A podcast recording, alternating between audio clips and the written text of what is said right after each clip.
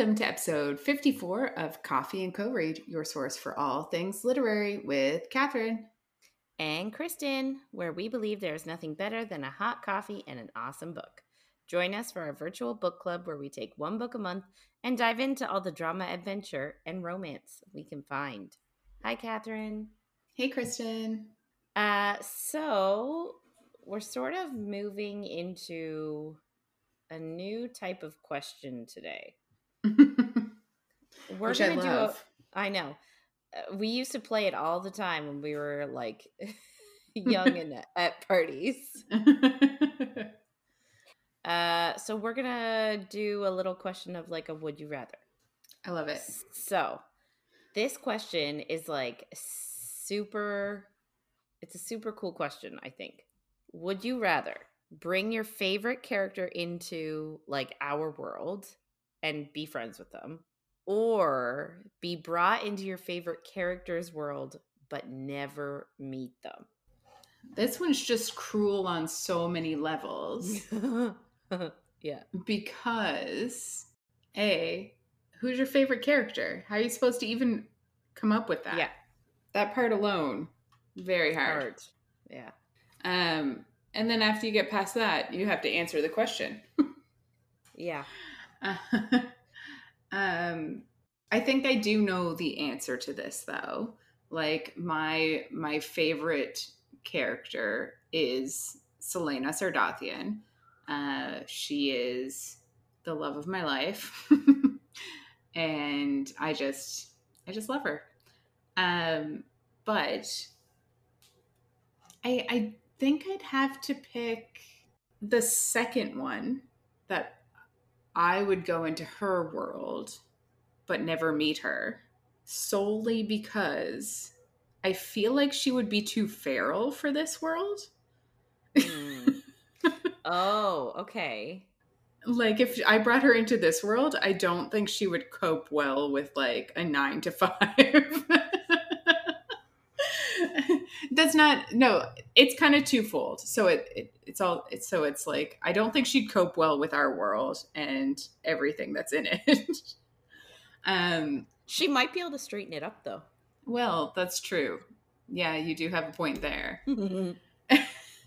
um, but I also think that like I would I'd like to live in her world because obviously magic and shit. Um, and then I also think it would be fun to be like how I don't want to give anything away, but there's a character in the later on books and he's part of I'll say a cadre. and he just never shows up again and is just running around the entire book and there's like a whole bunch of jokes about it in the fandom and I'm like I love him and the idea of him so much that I'm like I would just go find him. Mm, and you could run around together. Yeah, I think it'd be fun. Mm. Yeah. So I think that's my answer. It would be the second one. Um, I'd go into a magical world, which I think I think we're probably going to be on the same page, to be honest. So yes and no, because it so it, it you're very right in that it all predicates on who you're picking as your favorite character. So, like- yes. Are you picking a boy? Well, so this is the thing. Oh my like, god! I didn't even think of picking a boy. That's it, right? Like if you want to pick like a love interest as your favorite character, then Well- obviously you would want to bring them into your world so that you could be together. yeah. Significant others aside. Obviously this is a would you rather it's not real real world rules don't matter Yeah. So like, you know, if I were to pick I don't even know who I would pick. Like Rhys. say if say if I did maybe more on the yeah, yeah. I know people are have are problematic about Rhys, but I can't help it. Like- yeah but like there's still i'm problematic about every one of them and that's the reason why i love them so much is hmm. because they do have their issues same with Celaena has her fucking issues too Yeah. but Yeah. yeah But yeah, so I would totally so if I were say to pick Rhys, then yeah, of course I would want him in our world so that we we could quote unquote be together. Yeah. I would would he have all of his powers though? Well, this is that well then that's another that's another thing to consider too. Like would he continue to have his magic would he bring magic with him into our non-magic world? Yeah. I I would assume that he would be everything he is and would Yeah. bring it here. Cuz if he doesn't have the power, is he as attractive? no, like it's like No. Maybe he'd lose all that. of Yeah, I know. Maybe you should. but I don't know if you should. uh But like if Uh, he doesn't have his power, then is he still the same person? Like I Yeah. don't think he would be the same anymore. I think like his personality would change. Like he wouldn't be able to have as much confidence, obviously, for one thing. Yeah. At the No, very right. least, at the very least, confidence would be out. Yeah. That's so true. you'd kind of be a different person. Uh, and then you also have to think about well, okay, if you are going into their world, what are you going in with? Are you going in as you? If you're going into a magical world, will you develop magic when you get there because it is a, a it is a world of magical creatures? Yeah. Or are you just going to stay humany human? Also, what circumstance are you going to be brought into that world as? Like, are you going to go in as like a poor sucker who like has to eat dirt all the time? Like, Yeah. because you have no money? Or are you to be like in a decent circumstance? If I could choose the circumstance, then maybe I would like, like, you know, that would sort of be my requirement for Yeah. picking to come into their world is I would want to pick my circumstance. Yeah, I get that. So have you watched um is it called The Dragon Prince on Netflix?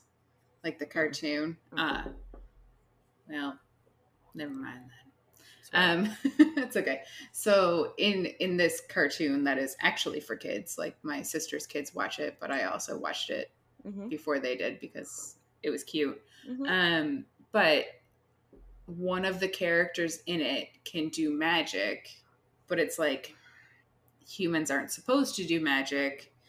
She's doing it through like taking power from magical beings. And I'm like, so bad, but also I would be one of those queens. We talked about it in the ACOTAR episode. I would be. I can only do so much. Can only do so much. And I would do anything to get power, probably in one of Yeah. those worlds. So, Yeah, I yeah. If I saw other people with it, I would want it so bad. Like Oh I would God, do a lot yeah. to get it. Yeah. Yeah. So Yeah. I feel like I didn't really answer the question. I just hypothesized a lot. But well, that's fair. I just like it's I would need to because at the same time too, my answer is different again based on which character. Like Elizabeth Bennet, I would be so much more oh, bring her here. Yeah, right? Like, 100%. We'd be besties. We'd sit down, we'd have tea together. I'd give her my spare room. Like, yes, tell Darcy like, to go fuck off. Stay with me. You don't you don't have to get married anymore. Exactly. You could be a strong independent woman, be an author or something like that. You can be friends with Darcy. The funny thing about that though is I would bring Darcy Mm. as as like mm, no, it probably would be as a love interest, but I would bring Darcy as a love interest forward instead of Elizabeth. Oh yeah. No, not not Elizabeth as a but out of that book, I would bring him forward. I would never think to bring Elizabeth forward, which is funny because my immediate reaction to this question was Celaena Sardarth Celaena Sardarth Celaena Sardothien hmm to go into her world because she's my favorite character. hmm Yeah. Which like her love interest in the end, end, end, end is my favorite of the SJM men, hmm but he's not my favorite character of the series. Right. Which I also kind of love. Like I like that my character that I love in this series is the strong woman who is like doing shit herself. I would, yeah, I would choose. I just like, I don't know, man. If you're choosing to go back, you got to be okay with literally never ever meeting them. Yeah, but never if I crossed if I went back, I could meet her her love interest. Steal him away. maybe um maybe I'm his first. maybe I went back and that's what happened, Oh dear. Right? Oh god. Yeah. Anyway, Yeah. Good question. thanks. We'll do some more of these. Yeah, they're good ones. And I like maybe next time I'll bring one that you don't know. Ooh. Spring it on you. We'll Okay. see. yeah. Uh, so I guess we're gonna get into it. So just a heads up, we are not a spoiler-free zone, and things could get a little saucy. Yeah, so this week we are reading chapters 11 to 20 of Crown of Midnight by Sarah J. Maas. Um, last week we did have a pretty big cliffhanger. Cliffhanger, um, but before that, Celaena and Chaol had an argument about Celaena leaving in a sexy dress. So she implied that she was going to spend the night with Archer and stormed out because no one can have a fucking adult conversation. Uh, but anyway, her meal with Archer was pleasant and full of flirting and some sexual tension. And then in the carriage, after he invited her in, she told him the king sent her to kill him. So, I feel like that would put a damper on sex.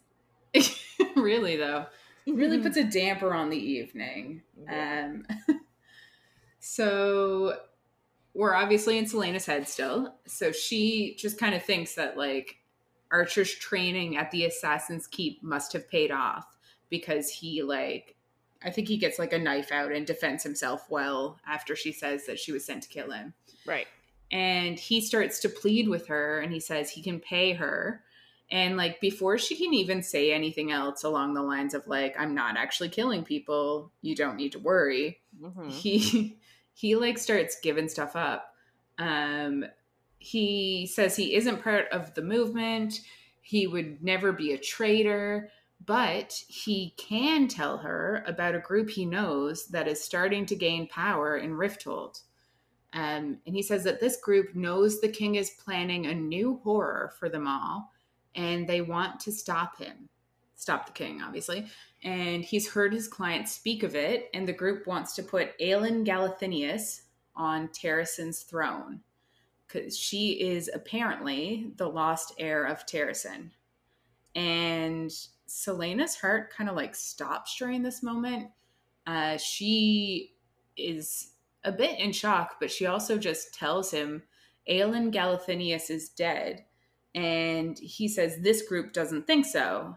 Uh, she's apparently Aelin is, raising an army against the king, and she's finding what's left of King Orlon's, who is the old king of Terrasen's, inner circle. And Celaena knows that this can't be true. Like, if any of them have claimed to meet Aelin, they've lied. And this is an interesting I wonder why she's so sure, Catherine. I don't know why she's so sure. I don't know. But she is very sure. And she's just like, you have no idea what you're talking about. But, and she's also like very anxious about this whole thing, that I think Mhm. she misses some clues in general. But she also kind of wonders if it's a coincidence that Nehemia brought up Terrasen when she was talking to her today. But Nehemia promised to never lie to her. So she thinks like it must just be a coincidence. And she Mm. kind of like pushes down any hope that she had from hearing about this rebellion. And finally, she just tells Archer that like she isn't planning on killing him. And she just planned like they're going to have to fake his death. Um, and they can either do that now and he can flee by the morning or he can have till the end of the month to get like his shit together, get some money out of wherever it is, and uh, as long as he feeds her information on this group that he's talking about, then she'll give him till the end of the month to basically fake his death and have him run away. Here's something that I don't get. Like, if he could easily pack up his stuff and flee, wouldn't he have done it by now? Like, he's indebted and is forced to be a prostitute. Yes. I just I don't understand if it was so easy as her saying, "Flee, grab your stuff and flee." If it was Yeah. that easy, wouldn't he have done it before? But I think the difference is like the king's assassin is killing him. So if she goes looking for him, like he's he's dead to the crown. So I think it's a bit I think that holds a bit of sway. I don't know mm-hmm. how deaths come out, like how they tell people that people have died in this world, but I just feel like it, it would be easier to run away if it's like the king's champion killed me. You probably shouldn't say that though. Yeah. because- I'm pretty sure that's supposed to be like a secret. Yeah. isn't it? yeah, I don't really. But then everybody else that she's killed, people find out about. So you'd think, like, obviously, like she's killed kings and shit. Not kings, but like lords and shit. So But I wouldn't have think it came out. Oh yeah, no, it did. You're you're right. yeah, because Chaol was like, Mhm. it was caught. So I don't- I don't really know. Hmm. I don't I don't understand. Yeah. But he's also like, yeah, my money is caught up in stuff. I need I need the month, which is fair. It would take me longer than a night to get out of this house. Well, like mm-hmm. realistically, you would only be able to take like a duffel bag. Like, there's no way. yeah, but you'd have to like go to the bank and get all your money into like onto a card for us, but for them, I don't think you can do cards. You'd just have a duffel bag full of gold, and someone would steal it. That's true. Unfortunate. um, anyway, uh, Archer kind of laments to Celaena that he wishes he could be the type of man to rebel, What? which just makes me want to vomit. Yeah. Mainly because in every book we read, it's it's always the teenage girl that's like. I'm carrying this rebellion on my back. I'm like, you're a fucking man. You can Yeah. Yeah. it's true though. It is always the woman's job to friggin' do the rebellion. Yeah, because nobody will think a woman's to do it, but it's always a woman, and nobody ever thinks it's to be. It's foolish. Um, and Celaena kind of sees how weak he was in that moment where he was like so terrified of her, and all she thinks of is how Chaol saw what kind of man that Archer was right away. I don't really think that's fair. No. I think that's just her rose colored glasses, which, like, fine. Fine. But also, and I know, like, I don't love Archer by any means. I thought he was creepy last week, and in a few weeks' time, I want to stab him in the eye. But Mm-hmm. I, comparing him to Chaol, I think it's a lose lose. But like at the same time, like what did he even say last week? He was just like, "Uh, I'm jealous. I don't like that he calls you Leia." Like he doesn't say anything about his character. No. He just is like, "Oh, I don't like that you talk to him." I don't it's like like- him as a person because you find him attractive and you are like flustered around him. Yeah. So like, what was he right about? Nothing. That's just her being like, "Oh." It's rose colored glasses towards Chaol. Like she is Mm. falling for him, which I also appreciate that she has her faults as well. Like This one. this is a fault. exactly. Um, so Archer then tells her that there's a ball at his client's mansion house. Um, and this client has been talking about the movement. Um, and it's like tomorrow night, basically. And he can sneak her in so that she can get more information. And when she she like basically is like yeah do that and then she goes back to the castle and she goes to see Chaol Of course she did. and i'm like she went she went there solely to be like hey i didn't stay out and fuck archer like that's the only reason she went over there Yeah, but I mean, to be fair, it's like it's actually kind of nice of her to do it because, uh, like, I probably wouldn't have. It is nice of her, especially since she's realized that she has feelings. Well, kind of realized that she said she has feelings for him. So, yeah, I guess it's mature, but I wouldn't have done it because I'm not mature. I'm a Nope. petty bitch. Me too. Samesies though. I literally would have been the same. I would have been like, no, because I am really petty and grudgy, and I would have completely done whatever I could to make him feel like shit. I would have stayed on Archer's couch. Yeah. I would have walked the streets all night. Like she's had worse nights. I would have come back and been like, glorious night, so tired, need to go to bed. What a life I lead. So I guess her her reason for going there is to tell Chaol what she's learned. And I'm like, why is she telling him anything? Because like I get he's the captain of the guard, but she's the king's champion, aka assassin.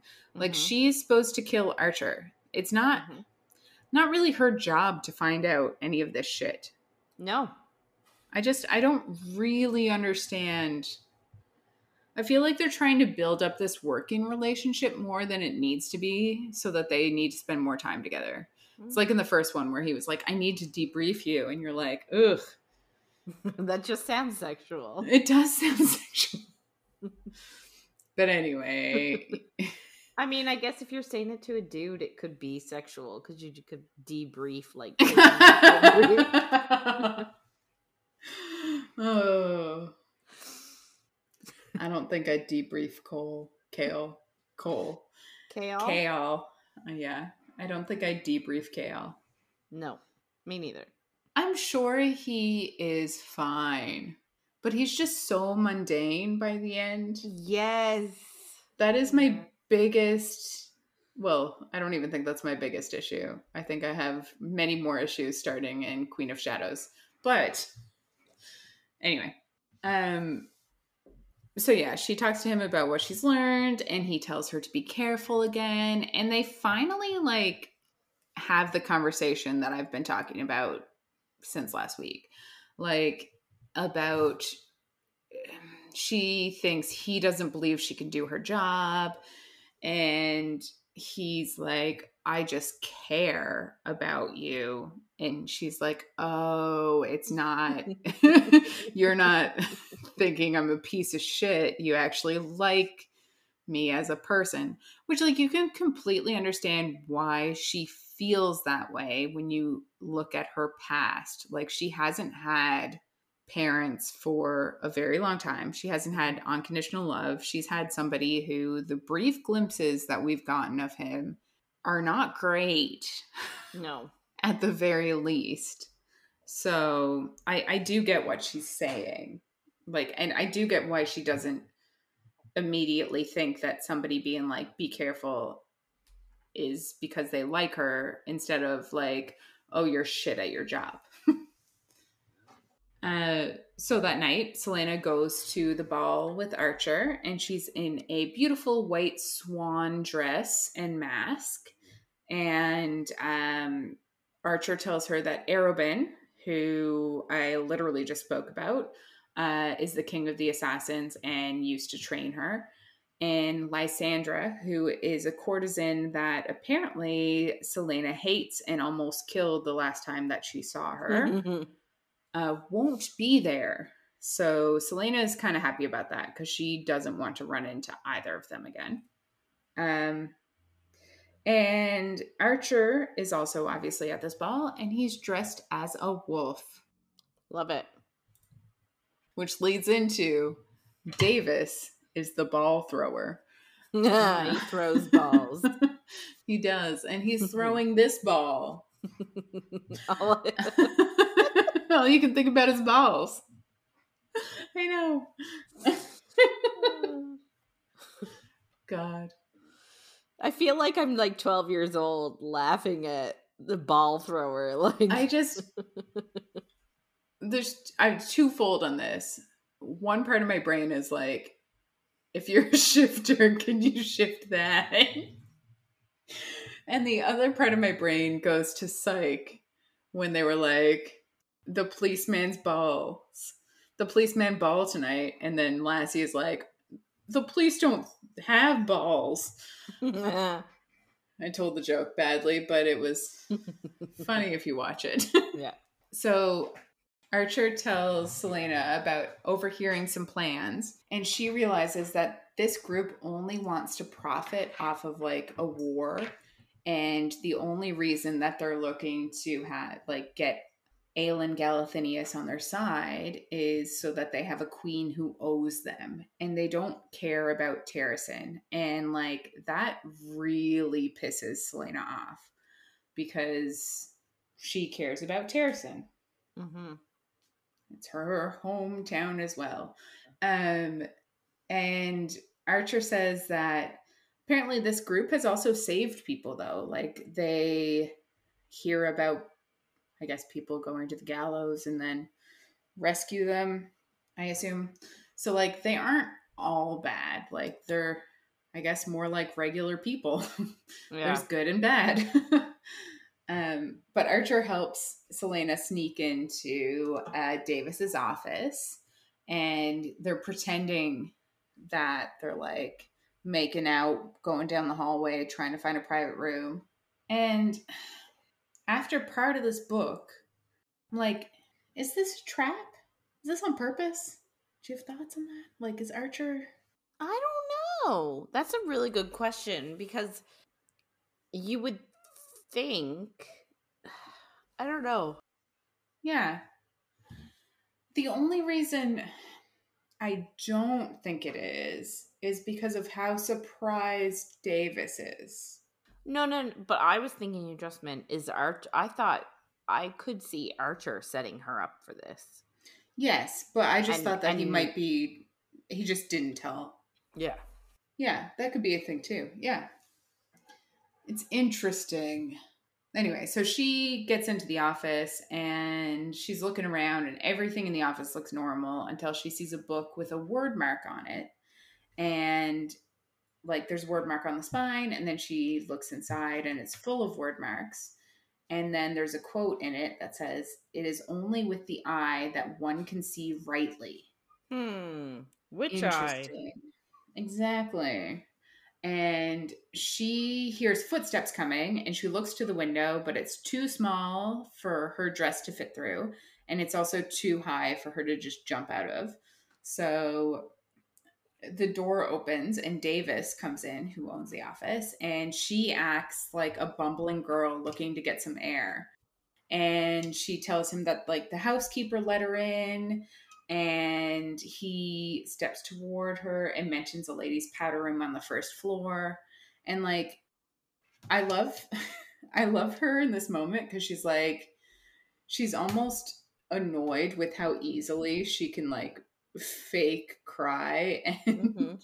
i kind of love it but she she thinks that he's gonna like take her to the powder room now um but he pulls out a knife and she like notices at the last second but before she can disable him um and like wrestle him basically to the floor he slices her forearm a tiny bit and he tells her that no one has the key to this office except him and he asks what she was looking for and she goes to knock him out and like try to sneak out, but he chuckles and asks if she wants to know what was on the blade. And I think she just realizes that it's Gloriella, which is the same poison she was given the night that Sam died. Um, and that she was given to the King's men and then obviously brought to the mines. But Mhm. basically Gloriella is a temporary like a poison that gives you temporary paralysis. Um, and she says it's probably so that Davis's men can question her. And she says the Gloriella is working faster than she expected, and that he's a better fighter than she thought. But she still slits his throat, and then she cuts the bottom of her dress off, and she goes out the window. And she says she doesn't know how she gets to the ground because earlier she said it was too high Mm. but uh, but she does, And the guards yell out when they see her, but she runs toward the castle and she steals a cloak along the way and wipes the blood off her face. And she goes into a side entrance so she doesn't attract too much attention um, because she knows she needs to tell someone the poison's name so that they can get the antidote. But the poison is working really fast. And she gets to the door and her cloak is gone and she sways. And, and then she sees Chaol open the door and she says Gloriella right as she passes out. Yeah. So she had enough like strength and energy and like the poison didn't work that fast where she could fight some guy and kill him, climb out the window and down, walk through the streets, have enough forethought to grab a cloak and like wipe the blood off her face so that she's not scaring the citizens, go in the side door of the castle, find Chaol's bedroom, knock on it, and then say Gloriel before she passes out. Yeah. It's a very strong, it's a huge strength of character right there. yeah. And uh Chaol sees her and all the blood on her dress, and he panics and just cuts her dress off of her, trying to find I know. I'm like, that seems that seems not great. Steamy. no, we have a consent issue here, people. She's passed out. Yeah. It's I don't consent. think you should I don't think you should rip her dress off while she is passed out. But I guess um, at the no. same time, this is a medical like Yes, he thinks medical. that it's her blood. He thinks like she obviously slit some guy's throat and got blood all over her. Mm-hmm. So he thinks that that is her blood. I understand why he did it, but I I would feel awkward about it afterwards. But maybe she wouldn't cuz she's gone through probably much worse. So and she loves her body, so yeah. Fuck it. If she's fine with it, I'm fine with it. Anyway, um, so yeah, he cuts her dress off trying to find her wound, and he realizes after checking her over that it's not her blood and he finally remembers the word that she like whispered right before she passed out obviously was gloriella and he brings her to her room and holds her while like the antidote works and she vomits and he tells his guard to go to town and figure out like what happened. And they come back and say a businessman was killed by his own poison dagger. And Chaol thinks he's glad that this man is dead because if he wasn't he would he would have killed Davis himself. Mm. and I'm like really? Like you have so much guilt over killing Cain who was evil period and you're just going to kill this businessman because he found someone in his office? like, defended his home? Don't but, live like, in Texas. Also, like, they're not even together yet. Yeah. And he's already threatening to kill people on her behalf. Yeah. Something. Um, so Celaena wakes up and we're back in her point of view, and Chaol is sleeping in chair next to her and he asks her um, basically he asks hey exactly what i found out happened. Is that what happened? And she's like yeah. Wow. You're really you're quick basically. Yeah. um, and he says he won't tell the king because he doesn't want to argue that she's still capable of her job. And i just i'm like i find that interesting. I'm like she killed a potential traitor. She got away. Yes, he got a swipe in, but she was fine. I don't really understand why the king wouldn't think she was capable of her job. I don't know. I feel like any slip up for her is like an X against her. Well, yeah. But you'd think that like people who were her friends wouldn't be like, I'm not gonna tell the king this time. I don't know. That's true. And he also says he's going to send her to the dungeons next time she does something like this because she scared him so much. Blech. Which is like, there's better ways to express your feelings than threatening to send someone to the dungeon. um, or better yet, sending them to the dungeon. Yeah. Just don't do that at all. Exactly. Don't think Let- about it. Don't do it. Agreed. Uh, she kind of thinks how she barely remembers getting to the castle, but she knew she needed to get to someplace safe, so she went to Chaol, and that's where she was the safest. Blech. Exactly. Um, then Celaena, I guess, after she's feeling better, goes to the library and she's more afraid than she wants to admit. So she's kind of like armed to the teeth after she saw the creature thing outside the doors. And she wants to see if she can figure out anything about the book from Davis's office. Um, the library size is really overwhelming. Like, I didn't understand how big it was until this moment um because she kind of talks about like how there's like Chaol once said there was a second library underneath and she decides that she's going to follow the perimeter of the library to see if there are any passages or anything like if the rumor could be true and she kind of remembers the day in the throne of glass book when she and Chaol were at a desk and she felt something under her boots and at the time, Chaol was trying to scare her, but she says she did feel something too. And she gets to a corner, and the sconces aren't lit on the back wall, but there is a torch there. And at this point, we jump point of view, and Dorian jerks awake, and he says his room is frigid, and he was having a nightmare of teeth and shadows and glinting daggers, and the room is already warming up and he figures the nightmare is because Chaol told him about what happened to Celaena. And he goes to change, but when he looks back, he swears he can see a faint ring of frost around where he was lying. But when he looks Hmm. closer, it's gone. Hmm. Interesting. Yes.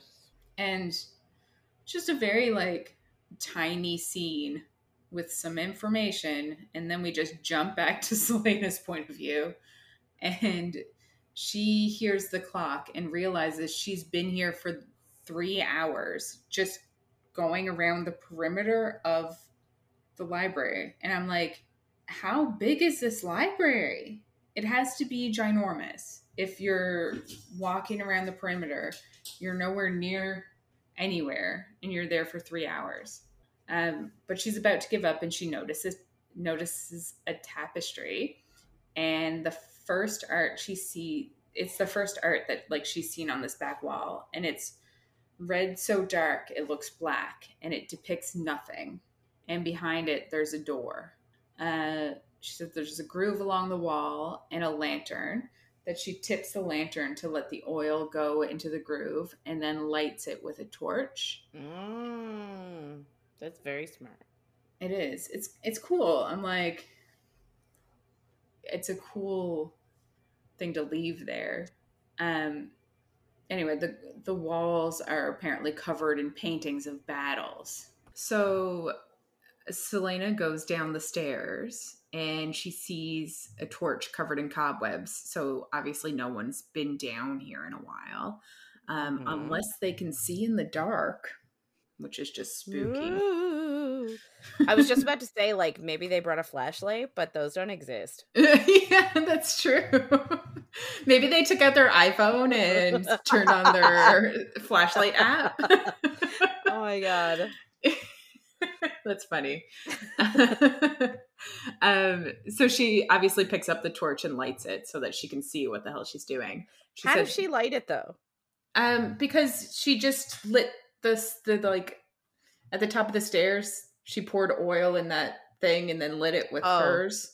So she lights it off that, I assume. Okay. Yeah. I was Um, gonna say. I'm just like motioning for like up and down. I'm like, you know, everyone can see what I'm doing, right? No. Yeah. Um anyway, uh she says that the hallway is like lined with bookcases and it's full of books and scrolls and she looks at some of them and realizes that they're like castle records from like ages ago. cool. It is kind of cool. I know. I think I'd spend more time there than she does because she Mm. just moves right along.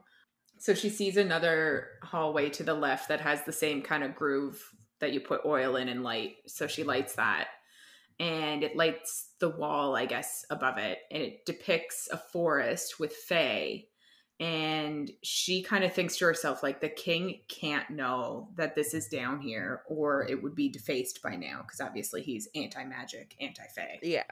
Yeah. um so it's likely she thinks that the king hasn't come down here um she wonders if gavin built the castle like in this spot for a reason um like if there's meaning to it and i i honestly don't think that this is ever brought up again like that i can think of No, but I also feel like is she reading too much into it?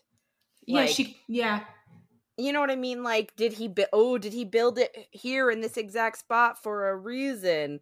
I'm like, no, it was probably just easy for him to build it off of that. And like, we sort of already see it's an extension of the library. yeah So like, uh, you know, like I don't. yeah I it just is don't- probably so the issue with reading sarah j Maas books is I then read too far into everything because Yeah. everything's a clue. So then Yeah. I'm like, does this mean something? But like we've read the books and I don't think it ever comes up really again. no. So yeah, I, I get it. I get that she goes too far into things because I do too. Yeah. um so she gets she goes through like a bunch of doors and goes through the hallway and then there's like one impenetrable door at the end of this hallway and it's iron and then we get a bit of information on iron and magic because iron is apparently immune to magic Which, is- I find hilarious Why? because so like the Fae in this world function very similarly to the Fae in A Court of Thorns and Roses. Mhm. Like the way that they portray magic in this world. And as we've seen in A Court of Thorns and Roses and A Court of Mist and Fury so far, Iron does shit all, yeah that's really interesting right? But in this world, Iron actually is a preventative for magic. So it's just it's just funny how she's like switching it up. Yeah. Um, but then we get a bit about the magic in this world, and uh, Celaena just is thinking about it, but she thinks that people believe that magic originated from the gods, uh, despite the king's claims that the magic was an affront to the divine. So, like, that's the king's whole thing. He's like, magic is like spitting in the face of the gods, nobody can use it, type thing Mm-hmm. it's bad, which is like silly. I think. But I mean, Uh, it's, it's the natural progression of not progression of like religion, but like Regression, yeah. You know, it's like when you have somebody in power that wants to take power away from people just for the sake of it. A lot of times, the excuse that this is sort of the excuse they give, like we're not meant to do this, like oh, it's bad, like you know what I mean. It, Yeah, completely. it's a very common thing in our society when really it's just people don't want other people to have power or to have like autonomy. it's kind of like um we saw this in in the Grisha verse with like the Drüskelle going after Grisha because they're witches and they shouldn't have power type of thing because the Drüskelle were Mhm. very religious. And it's like it's also kind of relevant to the world and history in general because like obviously people that have power if there's one tyrant that wants the power, he'll do anything he can to say that they're bad people and they shouldn't exist. Yeah. Anyway. So not not surprising, but she also says that apparently magic in this world has like countless variations. Like there's healing, shape-shifting, summoning flame, water, or storms. Um, I guess that can help growth of crops and plants and glimpses of the future. And she says like on and on. Like there's a bunch of different kinds of magic in this world, which is Mhm. really cool. hmm Um, and she says that most of the gifts have had become watered down over the millennia, though. So I guess like marrying into people that don't have magic, obviously magic isn't going to be as large, hmm powerful, powerful, not large. Uh, and then she also says for some, like the like with really strong magic, the iron in their blood could cause fainting or worse. which is kind of crazy. Like you'd think that your body wouldn't be working against you. It's no. And like and we have to think about so again like thinking of later books when we're introduced to like Maeve and all that like do Fae have iron in their blood? Yeah. But then you're also and, thinking like the iron teeth. Witches have iron teeth and iron nails. Like is that so that they can attack magic people easier, but do they not have any magic in their bones as well? Like it's because they do have magic. Not right now, but they do. Yeah, like when right. Yeah, they're yeah. supposed to. Yes. Yeah, So it's interesting. Everything is mm-hmm. interesting. Mm-hmm. Uh, and like maybe the iron teeth aren't aren't are are immune to iron because they have it in them. Would make sense. Yeah. Anyway, so Celaena finds it odd that there is an iron door in this castle. Um, because like what is it there for? The only use for iron really is against magic. So she's like, is it to keep someone in there? Is it to keep people out? Like, what is happening? Um, so she obviously tries to open the door, which I kind of think is dumb, but she does. Uh, but the handle won't budge, and there's no keyhole in it. Uh, she says the amulet warms up and lights up, and she looks through the gap under the door and sees a shadow that's darker than the blackness beyond it. And she angles her dagger kind of to like puts it under the door and angles it so that she can see the reflection. And mm-hmm. she says she sees two eyes, but she convinces herself it's an animal. Like, of course she does. Yeah. she decides that like she'll get through the door later and get answers. So I guess that's good. Maybe we'll get some answers later, but not right now. um, at dinner that night, the Great Hall is packed because apparently Rena Goldsmith is performing to honor Prince Hollin's return. Um, and Celaena's like excited to see her perform. I think she said that she'd seen her before and it's like just a moving experience. Um, so she ends up sitting with Chaol and some of his guards, and they're kind of wary of her, which is probably smart of them, but just kind of mm-hmm. interesting. Um, and Reese is uh, is one of Chaol's guards, and he was in the last book too. But he seems he just seems like a good guy. Anytime he comes up, I'm like, he's a good guy. Yeah. um, he he helped Chaol when like she was poisoned with Gloriella. Um, so she ends up kind of joking around with Chaol and Reese and then Rhys. I think it's Rhys, not Reese. Um, yeah, they joke around. You got you got your mind on Reese. I know. I was like, that can't be. They can't be pronounced the same. There's no way she'd do that.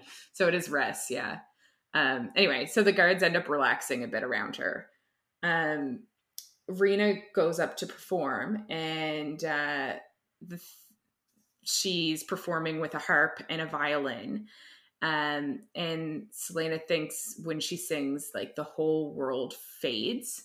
So Celaena's really, I think we've already talked about like the main characters and their attractions to arts. So Celaena mm-hmm. is music. She's like a huge fan of music. She likes to play it. She's struggling to play it right now because she's upset, obviously, over many hardships yeah, in, of her life. in the last book, didn't we get a scene where Dorian sort of interrupts her playing mm-hmm. and asks her to keep going, and she says no way. Yeah. So like she's really has this affinity to piano playing and that sort of thing, and like it really helps her express herself. But um, yeah, she's struggling to do it. Yeah. Um. Uh. So Rena then um, says that her next song is in honor of the esteemed royal family who invited her there tonight. And Celaena says the song is an old poem that she hasn't heard since childhood. And like she'd never heard it sung to music. Um, but she thinks it's a bold song to sing, uh, let alone dedicate to the royals.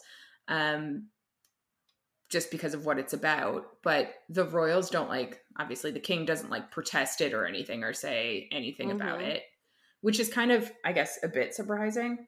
And, but at the same time, like, even if they did protest, they're not going to do it in front of everybody. Yeah. You know what I mean? It's a it, celebration. It shows, yeah. They're, they're not going to be like, oh, hey, no thank you play something else right they're gonna let her go and and they're gonna be gracious in that moment yeah um but Celaena just kind of thinks that like Rena's voice can conquer a tyrant's heart and music has its own magic. And I'm like, Mhm. it's very naive of her based on what happens right after this. Mhm. Um, but it's just kind of interesting. Uh, the song, Celaena kind of thinks about what it's about, I guess, is of a Fae woman blessed with power. And she was like super powerful and she was used by kingdoms, but they feared her.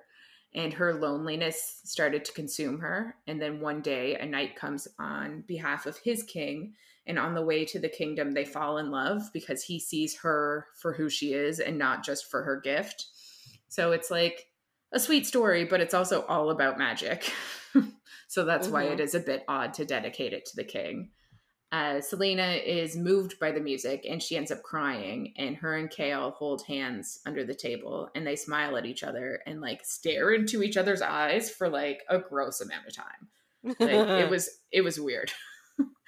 Um but she thinks that he understands. How? How does he understand anything? Yeah because i guess she's seeing herself in this way because she's being used yeah. by a king and by a kingdom and not seeing her for who she is and like everybody does fear her and like people don't want to get close to her. So like which is literally what we her- just saw at this table yeah.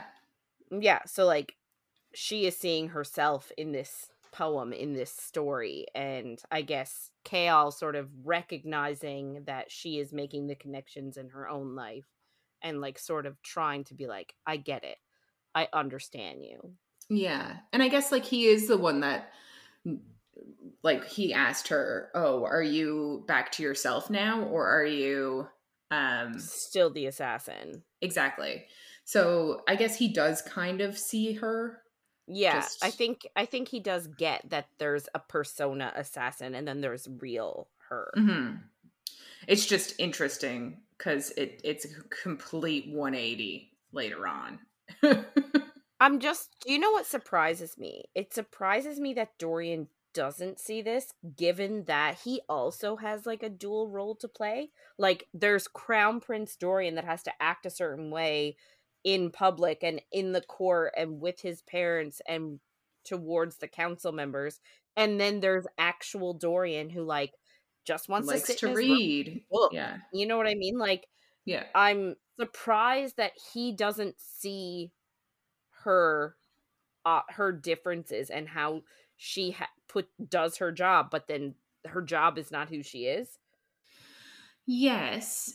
I think the thing is he's struggling with that himself. Like he's struggling to um to find his two personas. Like I don't think he has it locked in cuz he's struggling Right. to figure out who he is around his father other than just an obedient little boy because that's what he was raised to be. And now he's trying to become the actual he's trying to become a crown prince and do things that matter but he's also trying to juggle like the politics of it all. And i don't think he quite has his mask figured out. And i think like i think he does develop that kind of in this book a bit and i think it does help him understand Celaena a bit more later on. But yeah Mhm. that is a really good point. Um speaking of dorian he's actually watching Celaena and Chaol as they Not- stare into each other's eyes and i'm like not Ugh. creepy at all.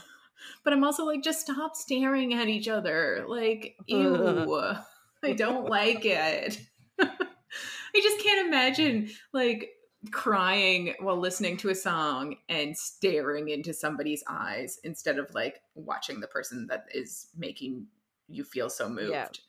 Yeah. whatever uh but dorian just thinks like she's never looked at him like like she's looking at Chaol and he kind of thinks like he thinks that nothing has happened between them yet but he knows that it likely will and like this is a step forward in Celaena and Chaol's relationship and he Them just staring at each other. I know, I hate it. um, he decides in his head that he's going to move on How many times has he decided that now oh, up to this too point? Too many. But I do like, like I do like friggin' this. do it. I know. do it. I know. It is exhausting, but I actually do like this one because he's like, he thinks she deserves a loyal, brave knight who sees her for who she is and doesn't fear her. And like, that's the important part. And I love that he thinks that because, like, he does fear her. He fears her persona of an assassin. And mm-hmm. he kind mm-hmm. of, I think, fears her as an assassin in general, which he should. She's fucking badass.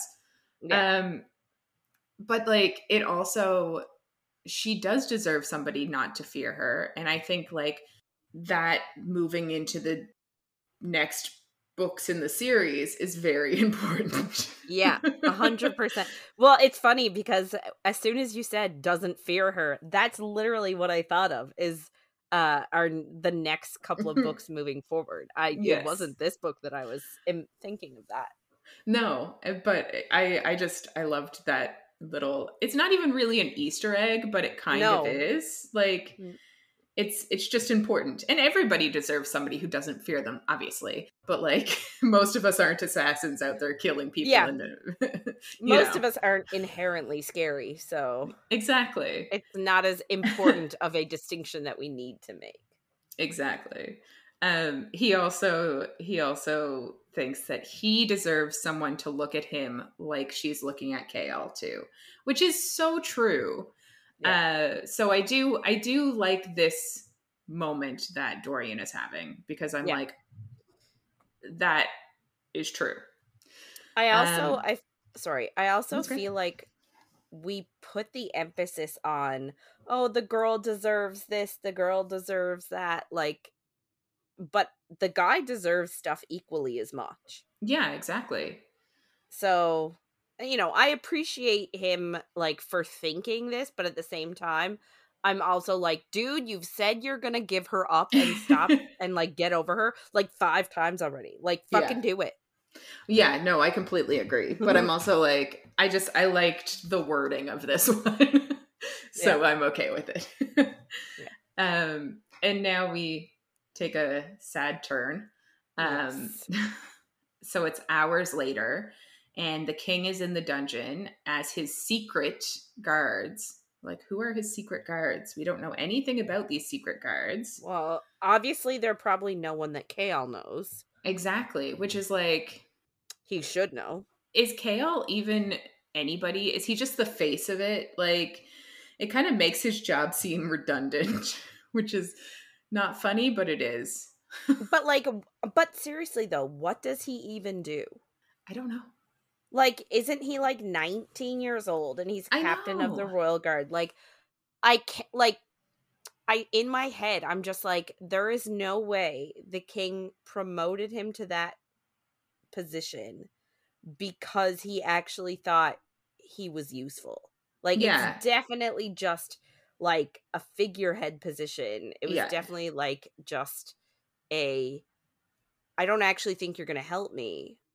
Like eh, yeah. I almost feel like he did it on purpose so that he could conduct his shady dealings and be like, "Man, this kid's too dumb to figure it out anyway." Yeah, he's too naive to think I'm doing yeah. anything like this. Yeah, exactly. Yeah. I think the same thing. Like I also think it's part of the issue is probably that Sarah J. Maas wrote these books when she was so young because I'm like, you wouldn't have a captain of the guard at 19 and i'm like maybe if she were to write them as an older like if she wrote the books now she might have just made him dorian's personal guard or something and then he's still yeah, just yeah, as yeah. important but like there's no way he'd be the captain of the guard no and especially he's never killed anybody and then he lost his shit over killing somebody and i'm like what the fuck is going on Mm. And I know, like, obviously, it's shitty to say. I don't want people to be killing people willy nilly here, but he is the captain of the guard for the king who is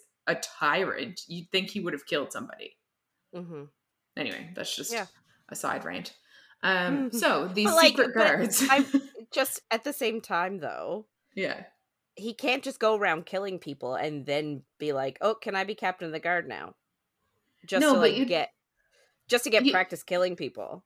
No, you just think that he would have been in a situation where he would have had to kill somebody already. Is kind of what I mean. Like if you're if you're a guard and I don't know, I just feel like like what was his job before? Mm. You'd think he'd have to be on like some battlefields or something to figure. I don't know. Yeah, that's true. I don't know. It's interesting. I don't know anything about how you get promoted to be a captain of a guard, but I think he missed. I guess your dad should be a lord. yeah, I think, and you should be friends with the crown prince. I think he skipped a few of the like main levels. Um, Yeah. But back to these secret guards, they haul Rena um, forward to a butcher's block, and it is already soaked with the blood of her companions, and their headless corpses are like lying nearby, which is great. What we want to see. Mm-hmm. Um, the king kind of thinks about like Perrington and the Duke Perrington and Roland are there, which is interesting that Roland is there. And I think this is a bit of an Easter egg here um, that I can't really say too much about without spoiling. But clearly he knows more than we think he knows. And like Yes. anything, like maybe there is something going on that uh, Dorian should be worried about. So it's Yeah. just interesting. Um, the king then tells Rena that it's punishable by death to speak of or encourage magic. And you can kind of tell that she was expecting this. And he asks her for any last words. And she says she worked for 10 years to become famous and get an invite to this castle so she could sing these songs. And then as she's like bent over the butcher's block basically to be beheaded, she lists her dead and it's like her daughter, sister, neighbors, like anybody that was killed because they had magic or they helped somebody that had magic. So it's just a really sad scene. And like you do know that like she expected this to happen and I'm sure like she told her companions that it was likely going to happen, but it's just kind of shows a bit of the naive, naive naivete, naivety, whatever, naivete that Celaena had earlier when she was like, "Oh, the king is to let this go." Like you'd think she would know better cuz like her entire Yeah. kingdom was conquered. It also, in my mind, shows a really like it shows how far the king is willing to go to squash like like this I don't even like this was technically a form of rebellion and it was just a Mhm. song. So like it's Yeah. showing us how far the king is willing to go to like squash any type of rebellion. Yes. right so and a really point. how how much of a tyrant he really is how Yeah. much of like a sociopath he is Yeah. that he's gonna kill someone just for for a song Yeah. Exactly. because i don't think i don't think we've actually gotten like him being an asshole like we've had him being an asshole but like sort of all in the name of his kingdom sort of a thing Yeah, and, And, it like- hasn't ever been him. And like still, obviously No. he's not the one that chops her head off, but he is there. Like but most of the time we hear of like him sending his men to do things and like that kind of stuff. Um, so I guess we skip to the next morning, and Celaena and Nehemia are having breakfast together.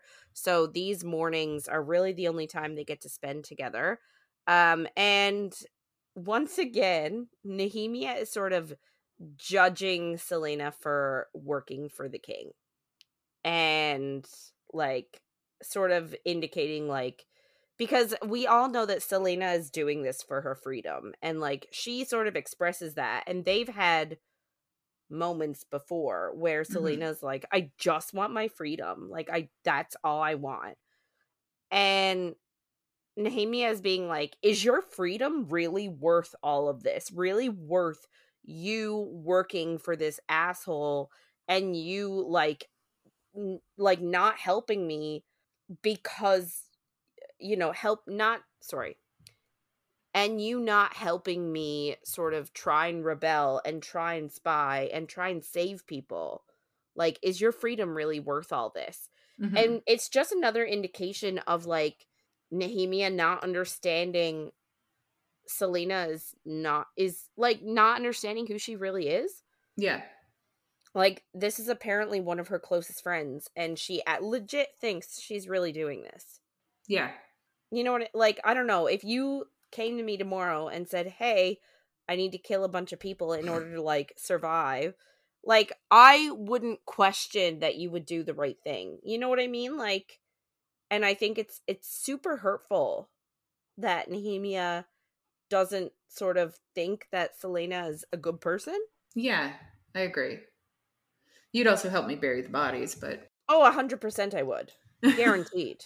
um but so Nehemia thinks that Celaena's soul is like rotted, like rotted away, and that she is selfish for not questioning any of the king's decisions and for just obeying them. Uh, and is sort of like um I don't know, she's just like saying like with each like each order you obey, your soul is rotting away even more. You are becoming a terrible person, which is sort of like, whoa, like chill out. We're just having breakfast. Yeah, exactly. Yeah, she's very aggressive. Like I feel like I would just Yes. stop stop hanging out with her and stop talking to her because she just makes Celaena like obviously we're in Celaena's head. She just makes her feel bad about herself all the time. Like, Yeah. what are you even supposed to do with that? Yeah. Um, but yeah, like it's just brutal. So Celaena sort of argues like, hasn't I haven't I suffered enough to deserve my freedom? And like, yes, absolutely she has. And I will say Nehemia sort of agrees with her there. And I do like the point that she makes. She says, like, she also points out that so many other people have also suffered and are still suffering, and they aren't selling themselves to the king or betraying anyone. So, like, I appreciate that, but also a lot of these people that have suffered and are still suffering don't have the chance. yes, You know what I mean? Like, if That's they were given the chance to earn their freedom or to end their suffering, would they? Yeah, And Yeah, I think a I- lot more people would than Nehemia is giving sort of credit for. yeah. I also think that she's very she's she's just going about this the wrong way. And I know she's also a young person too. It's not like Mhm. she knows the best way to get somebody on your side for a rebellion, but like she's too aggressive and too earnest towards Celaena and Yeah. it's just not in Celaena's personality to respond to that other than to feel guilt and shame. And that's Mhm. not going to get her on your side. No. Um anyway, so she also sort of says that like with each person that Celaena kills, it's getting harder to justify being her friend. And she sort of pulls then her family Yeah. into it and is like, how can I explain to my parents and to my siblings that like you are a good friend of mine and you're going around assassinating the king's enemies? And this moment sort of I actually I'm a little bit mad that Celaena does this because she ends up like telling Nehemia the truth. Mhm. I guess this moment of her being like, you know, like her threatening essentially to take her friendship away and being like, I don't even know why we're friends right now. This makes Celaena tell her, I'm not really killing people.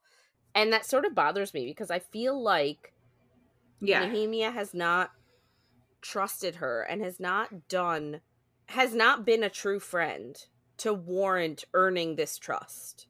Like this is a Yeah, huge secret for Celaena that could get her killed, could get her friends killed, could get everyone she cares about killed. And I don't feel Nehemia has earned her trust. So it, it bothers me that she she gives in and tells her. But she does tell her the truth that she hasn't killed anyone and she's instead been faking their deaths and helping them flee. And Nehemia is like, okay, well, what about this Archer dude that is next on your list? And Celaena says, like, you know, I gave him a deal. He's got a month to uh, find me details on the rebellion, and then I'm gonna I'm gonna help him flee as well. Uh, and she also decides because they're in Celaena's room, so she also decides to tell Nehemia about Elena's tomb, and she brings her down to the tomb um, to meet Mort, the door knocker. Yeah. I. I have such a soft spot for him, but I also think he's a fucking asshole to I know. Celaena. yeah, but like. I have a soft spot for him. I know he's been alone Um, so long. He probably just doesn't have any people skills. It's true. um, I feel bad for Celaena in this situation because I feel like she is so desperate for a friend that she is letting herself be bullied basically by Nehemia. And that's the only reason that she's told her any of this is because she doesn't want to lose the one connection mm. she has who is like similar to her. They both come from like conquered nations and like I I, I feel like this is very maybe maybe Nehemia is just manipulating her. Mm.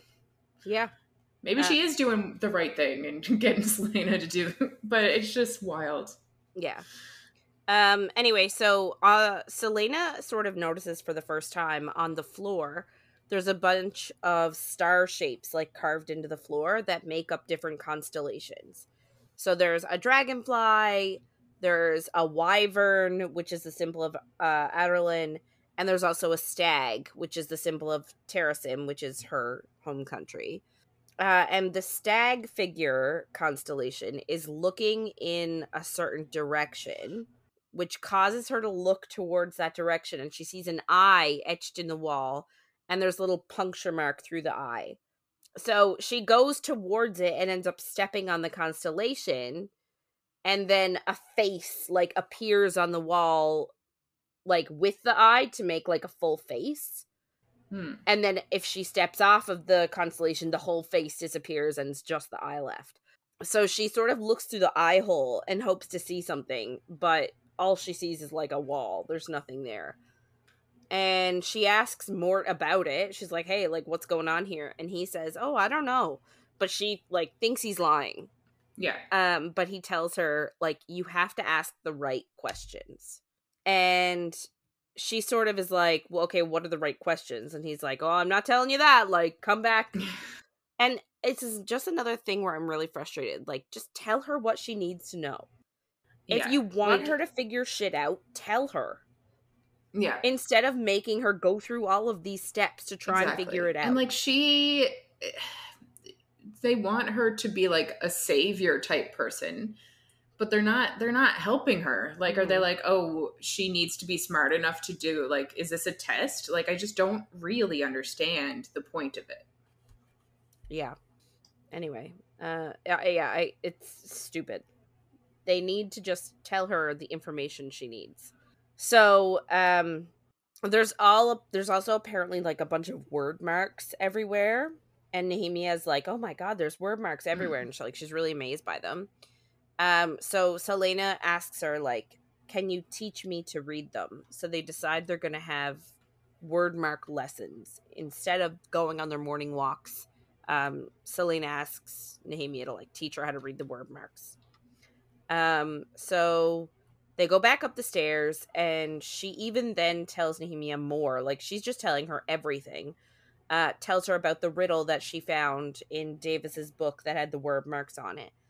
That you said they, uh, it is only with the eye that one can mm-hmm. see rightly.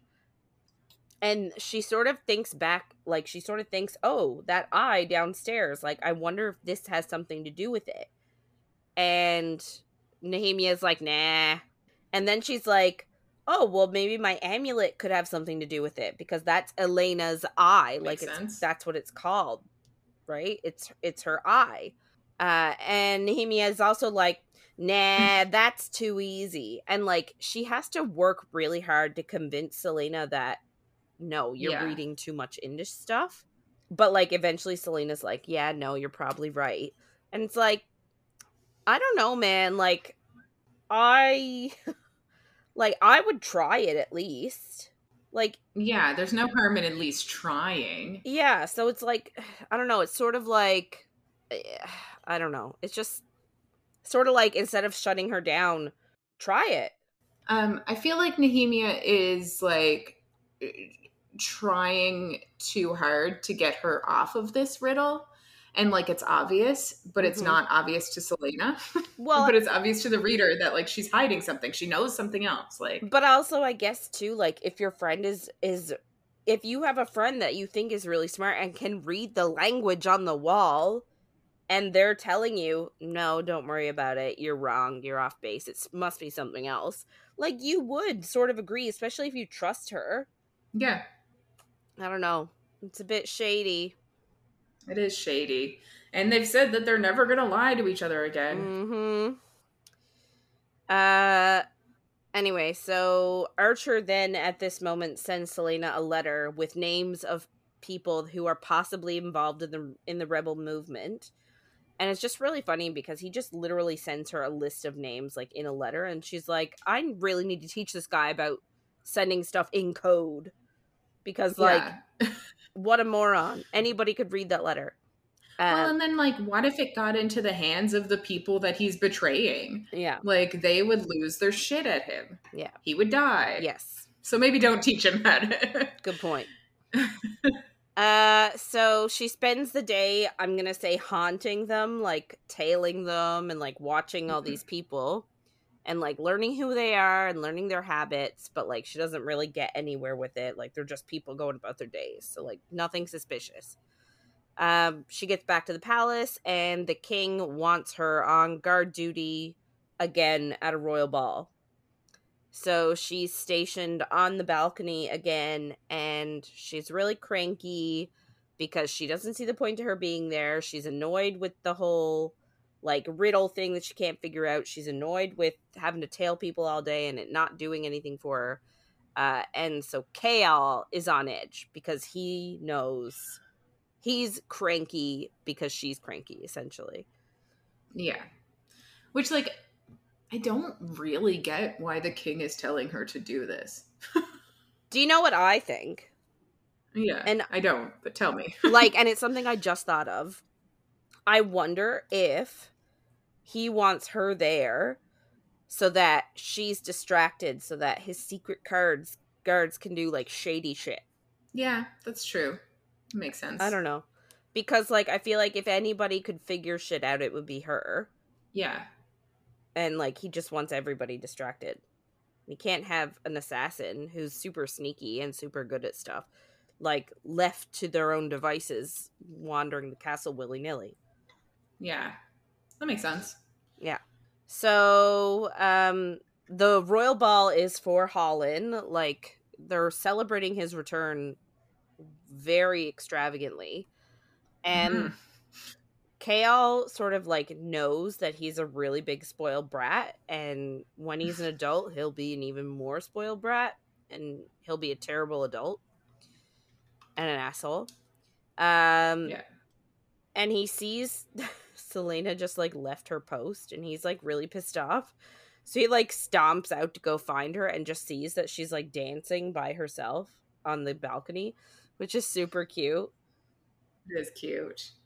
And he's like, What are you doing? And she's like, Oh, you know, I just wanted to forget everything for a second and just be normal. And Just sweet. it is sweet. And she's like thinking he's going to tear her a new one and like chew her out. And instead he shocks her by um asking her to dance. And at first she's like dumb she's sort of like dumbfounded like what? Really? But they dance and she says she can't stop staring into his eyes. Again. Cre- I just think that's so awkward to just like Agreed. stare like make eye contact with someone for that long. Mm-hmm. I don't know. So I would just start laughing. yeah, agreed. So they it says that like they move together flawlessly and they never stumble and their gaze never breaks from one another. So like almost like they were made to fit each other and like almost like they've been dancing together their whole lives is what sort of is like they just belong together, which is lovely, Mhm. I guess. It is. I'm just so bitter. Yeah. Um, and Celaena sort of realizes in this moment that looking at him actually makes her feel at home. So, like, he is her home, That's sweet. I guess. Yeah. Trying I'm trying to be a better person towards him during this book. For now. I'm trying. Well, yeah, that's what I mean. So, anyway, Dorian is watching them again. Super creep So awkward. From the window, and I guess Nehemia sees that and comes over to talk to him. And she sort of tells him, like, don't interrupt them. And I don't think he was planning on it. No. Anyway, and she's like, tells him like they they're royalty, him and her. So they stand apart and they have responsibilities that regular people wouldn't want. So it's true. yeah, hundred percent. And he uh, he tells her he's like I've I've decided to move on again. Yeah. So like if he's decided to move on, stop staring at them. Yeah. I feel like it it it probably feels a bit like a betrayal cuz like Chaol is his best friend. That's the only thing I can also see, but still it's getting annoying. Yeah. Like it's been months. It's been 3 months yeah. since they broke up. And you're only now deciding to move on? Yeah. Dude. Anyway, she N- Nehemia also sort of says to to Dorian that the council has decided to expand Calaculla and they're voting at the next meeting and she's not allowed to attend and she wants him to speak on her behalf but he refuses. And she then asks like i guess they have a little bit of a back and forth. He doesn't want to sort of upset his father. He doesn't want to overstep. But like she's trying to be like this is a slave. Like this is you know like people are dying. This is inhumane treatment mm-hmm. and i guess to sort of bring the point home she asks him like if Celaena was sent to Calaculla would you shut down the camp and rescue her? And he says yes, but it's complicated. And she says, but it's not. Because there are just as many people on this earth who love people in those camps just as much as he loves Celaena that want those their people back. And that there's a right and there's a wrong. And she's she's right. Of course she's right. Yeah. Like and it sort of brings home the fact that he went to Endovier and got Celaena but he didn't spare a glance at anybody else. mm-hmm. Well, he, I feel like he thought that like they all deserved to be here because mm. like he is a bit brainwashed by his dad too. Yeah. Anyway, so it sort of gets him thinking a little bit, and as sort of a a last sort of impression on him, Nehemia tells him that there's power in him. And she traces a symbol on his chest and tells him that when it wakes up, she will help him. I'm wondering like was that a Wyrdmark? I I think so. But I don't think it expedited anything. Like I don't think that this, you know what I mean? Because because eh, eh, he says that she walks away and he thinks that when she did that and said those words something ancient and deep opened within him yeah i don't know i i like obviously there was something already because i think in my part he talked about he woke up and there was frost right like in an outline of his body um but i just I don't I don't know what it is. And like Maybe it it was something I think it was probably something to help him, but I don't know how. Yeah. Because like we've already established that Wyrdmarks are ancient magic, so they tend they still work. Hmm. So, uh, you know, I'm I'm wondering. Yeah, it's definitely an interesting question. And like we don't get anything else on it ever. So, yeah. that part's kind of sad. Yeah.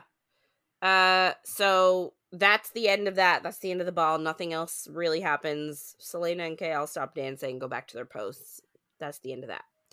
Next mm. morning, uh, Celaena is at Archer's house. Uh, and it says she says that she can't stop thinking about Chaol and the dance that they did from the night before. So much so that she was distracted that morning during her Wyrdmark lesson. Um, she's like waiting for Archer in his like sitting room, I guess. He's not even home. I guess he was out with a client for the night, so he just comes in.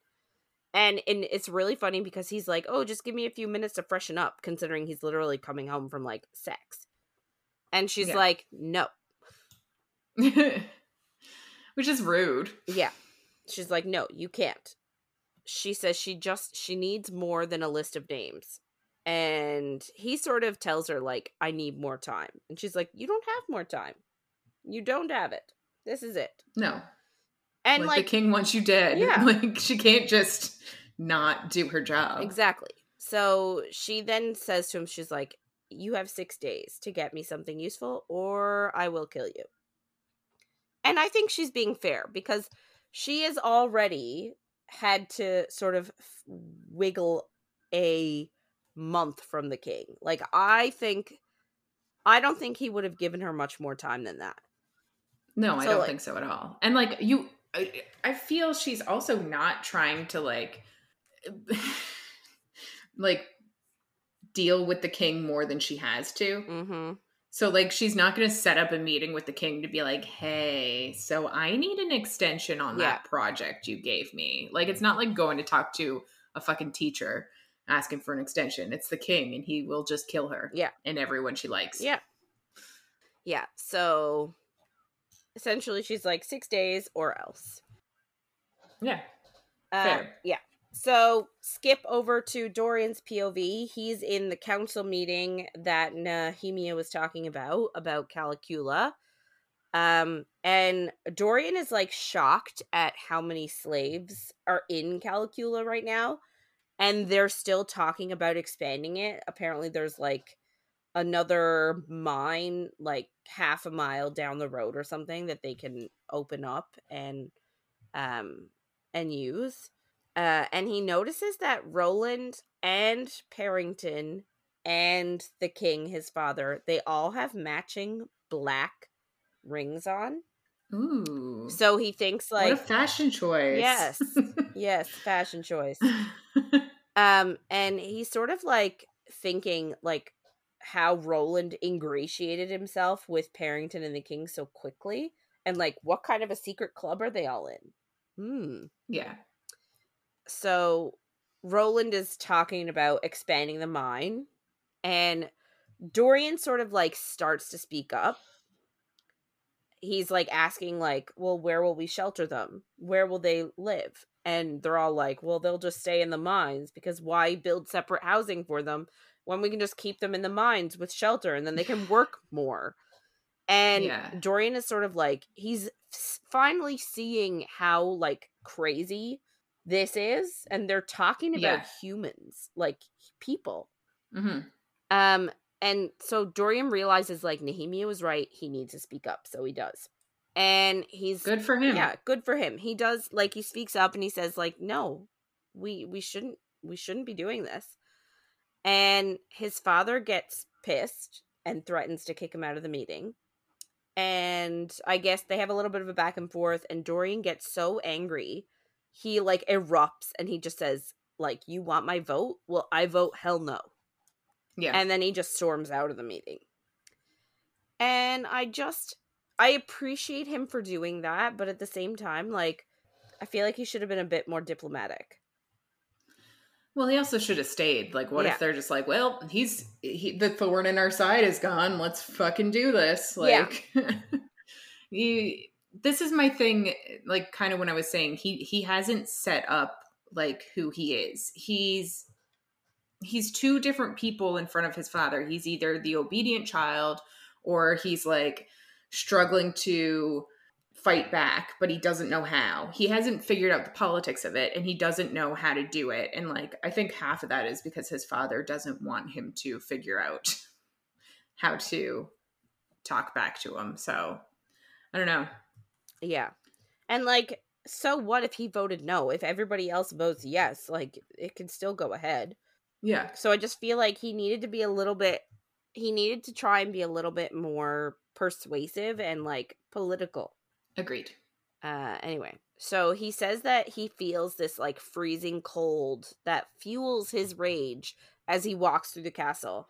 And he's not really paying attention to where he's going, but he ends up in like the older section because I think we talked in the last book how the castle is like a mixture of the old castle that's sort of made of traditional stone and whatever and then you've got Mhm. the new section that's all made of glass. So he's stormed around through it and he doesn't really know where he is. He's in the older section though and he's so mad that he punches a wall and he's like that should have broke my hand but it didn't Yeah. and but the stone cracked under his hand and spiderwebbed to like a nearby window and then all of a sudden the window shattered slash exploded in towards him Mhm. and that makes him freak out rightfully so because he's like that's not really possible my hand should have been broken and like there's no way i'm strong enough to crack stone Yeah. Makes sense. True story. and then in addition to all that the debris from the window that came at him made a perfect circle around him not touching him Yeah, that is. That's something. yeah That means something, probably. yeah and like i i feel bad for him but at the same time he needs to know Mhm. like he needs to know if what's in his body Yes. so Know yourself. Know thy body. Yeah. anyway so he's like thinking he's like it made a perfect circle around him that sort of indicates like obviously broken glass would never do that without some form of magic but he's like Yeah. magic doesn't exist so like that realization that he has magic but magic doesn't exist makes him vomit makes him sick Mhm. um so skip so now back to celaena's pov so we don't hear anything else from dorian apart from him being like Bleh. Yeah. Uh, Fair. so Celaena that night is in Chaol's room just hanging out. Um, apparently she doesn't love being in her room anymore, knowing that like Elena's tomb is sort of below her. So she hangs out in his room, and she says that she wants cake. I'm like, I also want cake. Can like, I wish somebody was Yeah. here that could get me a piece of cake. Agreed. So he teases her about it. And it's like, cake? Geez, like, you're gonna have to start running extra, which is sort of like, yeah. Yeah, this is this is a bit of a older like I feel this is a product of the time the book came out. Yeah. I don't think she would write that now. No. Uh, anyway, so she asks him, she's like, What are you talking about? Like, haven't I earned the right to eat whatever you, whatever I want? And he's like, Actually, yes, you have. So he goes and she's like, Well, where are you going? And he's like, I'm going to get you that cake. So he actually does go and get her the cake, which is sweet. It is. It is sweet. Um, so later on, like they've shared a little bit of the cake and she's looking at him. He fell asleep on the couch. And she sort of sees that he's good and honorable. And in a world without the king, they might actually be able to have a life together. And like that life is one that she wanted. So, hmm, but that means that somebody would have to get rid of the king. Maybe that's the issue here. Maybe someone should just kill the king. Yeah. No king, no king, la la la la la. la. Anyway. So then she starts thinking maybe the rebels and the army that Aelin Galathynius was raising would have some answers. And like maybe they're Mhm. already planning on killing the king. So like maybe she just has to sit back and like wait. Yeah. So she grabs the rest of the cake to bring back to her room to keep eating it. I love that. I love that she's just like, I'm taking this to my room. Yeah. Thank you. But before she leaves, she like brushes Chaol's cheek, like, you know, runs her finger along it in a tender way. And as she's like going back to her room, Dorian is sitting in the hall, like next to her door. Mhm. And he was said that he was looking for Nehemia and thought maybe she was here. And Celaena's like, Nope, not here. And then she's like, Yeah. asks, she's like, Hey, is, is something wrong? And initially he was gonna tell her what happened with, you know, the circle and all that. But then he doesn't. And says nothing Yeah. nothing is wrong, and then he leaves her. I I feel bad here. Like. I wanted him to go in and eat some cake with her and them to like and I know what like their relationship later on does develop more into a friendship. So like I'm okay with it. But I, I did want them to have this moment too. yeah. And not not romantic at all. Completely platonically. Oh yeah. But I just yeah, I just I feel like he needs someone to talk to and mm-hmm. I wish he had picked Celaena, but at the same time, like so I know she would keep his secret, but I don't think she would be able to help him. Yes, I agree. Yes, I agree. so I just like I feel like Nehemia is really the only one he could have spoken to about this. Yeah. Anyway, so he just leaves her. She's like, "Cool," and goes into her room to eat lot to eat cake. uh, the next day, Chaol is in the throne room, uh, giving the king yesterday's report. I don't think anything happened. Um, he says that he was he's thinking that he was awake when Celaena brushed his face, his face, and apparently he got so hot and bothered by her touching his face that he wanted to jump her, like haul her down on the couch and like ravish her. Jesus. And I'm just like, Christ. really? From a face touch? That's what did it for you? And like she was being sweet, if anything. Yeah. Like it wasn't like it, like a I don't know. It was a sweet moment of like thank you for getting cake for me Yeah. and not being an asshole. And like here she is like thinking about a life and a future with him and he's like I want to jump your bones. But at the same time like it almost makes me wonder if half of their relationship is sort of just unfulfilled physical attraction. Mm, true. Well, like Celaena was in mines for a year and didn't have any connections with anybody really Mm-hmm. because she couldn't. So like she which is why I think she's so attached to Nehemia as a friend because she probably went days without talking to anybody at all during that time. So like I do think some of it probably is just they find each other attractive and they're 19 Yeah. horny little teenagers Yes. Yeah. Anyway, um, I guess the king manages to get his attention enough to tell him that Princess Nehemia needs to be watched because the king has been sent word that there's an anonymous threat on her life. And Chaol's like, I haven't heard that. And the king's like, No, you haven't. so it's like, if I was Chaol, I'd sort of be like, How did you hear that? Like, are your sources not my sources? Yeah You know what I mean? Like, who is feeding hundred you this? yeah But he doesn't.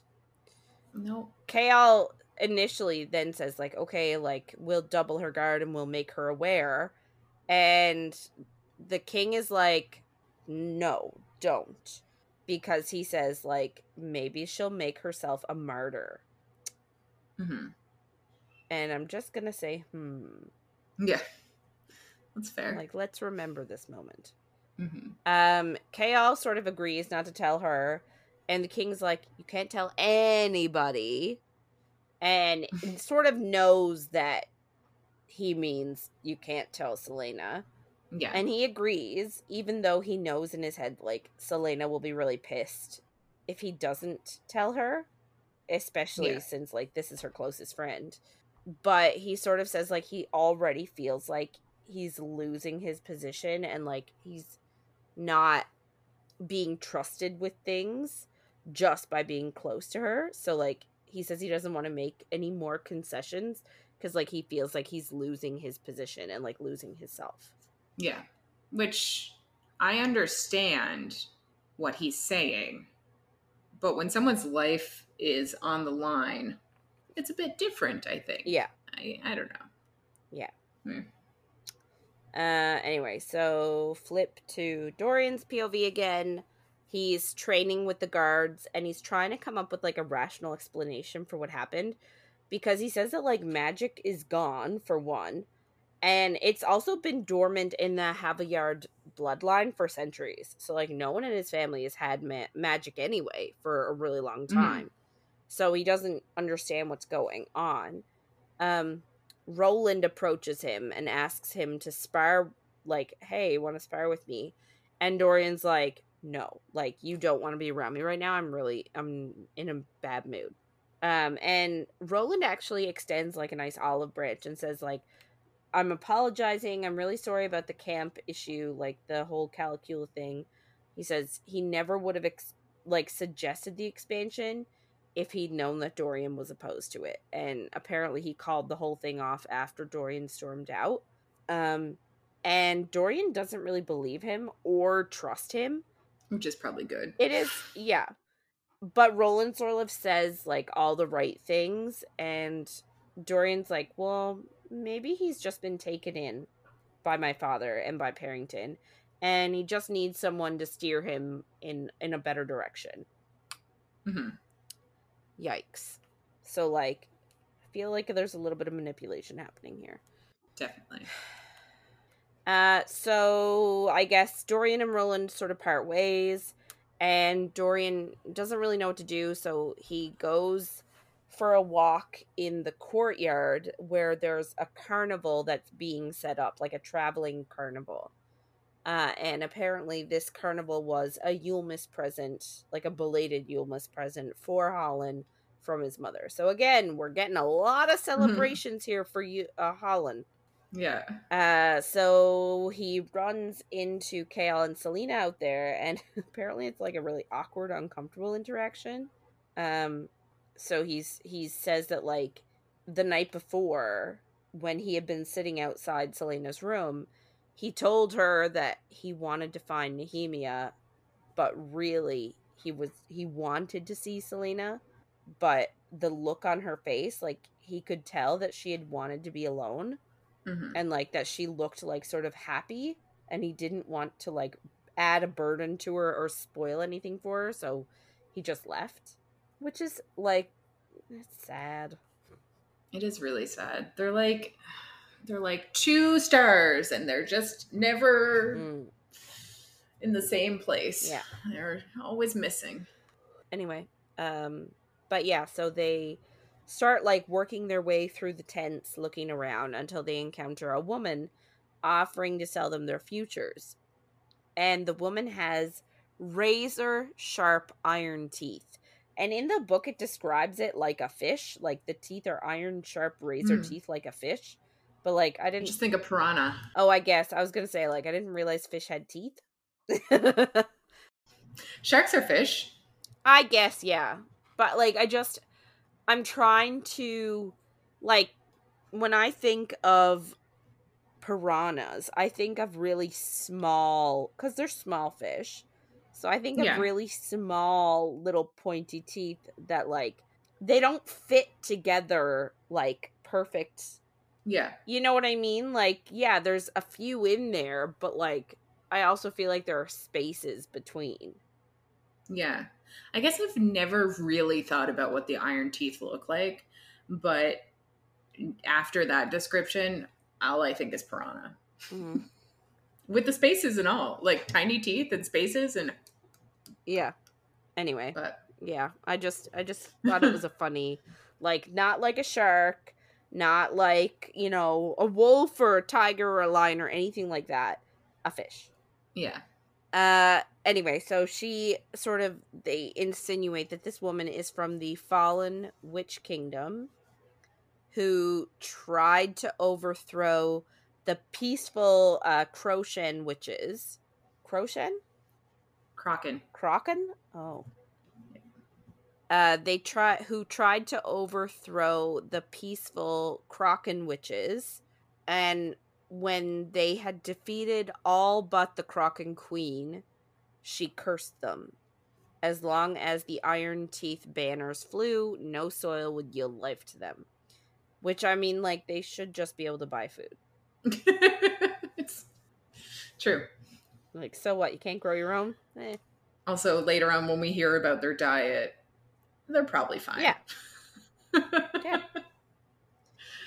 but yeah so essentially these are like it was like good witches versus evil witches and the evil witches won but now they're cursed um so this specific witch's name is baba yellowlegs and she asks to tell them their futures.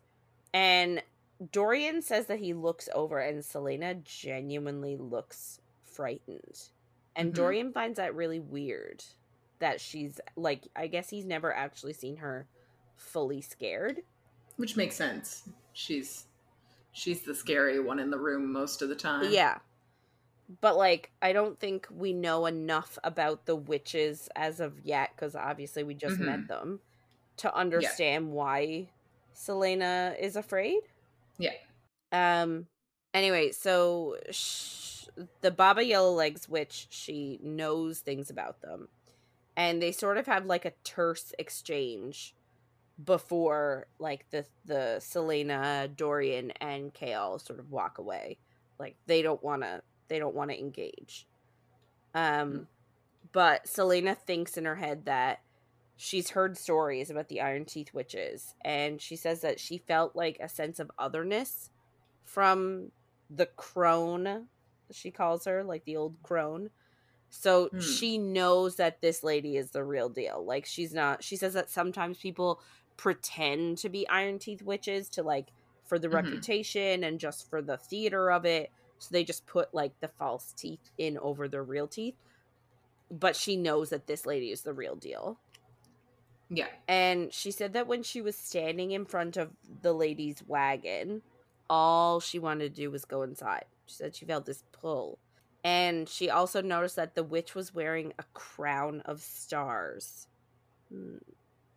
Which I'd lo- Interesting. I'd love to get your thoughts on. My thoughts on the crown of stars? Yeah.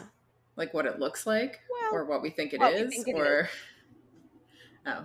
I think the first time I read it, I didn't even notice. But like we do know we do find out what it is later. mhm.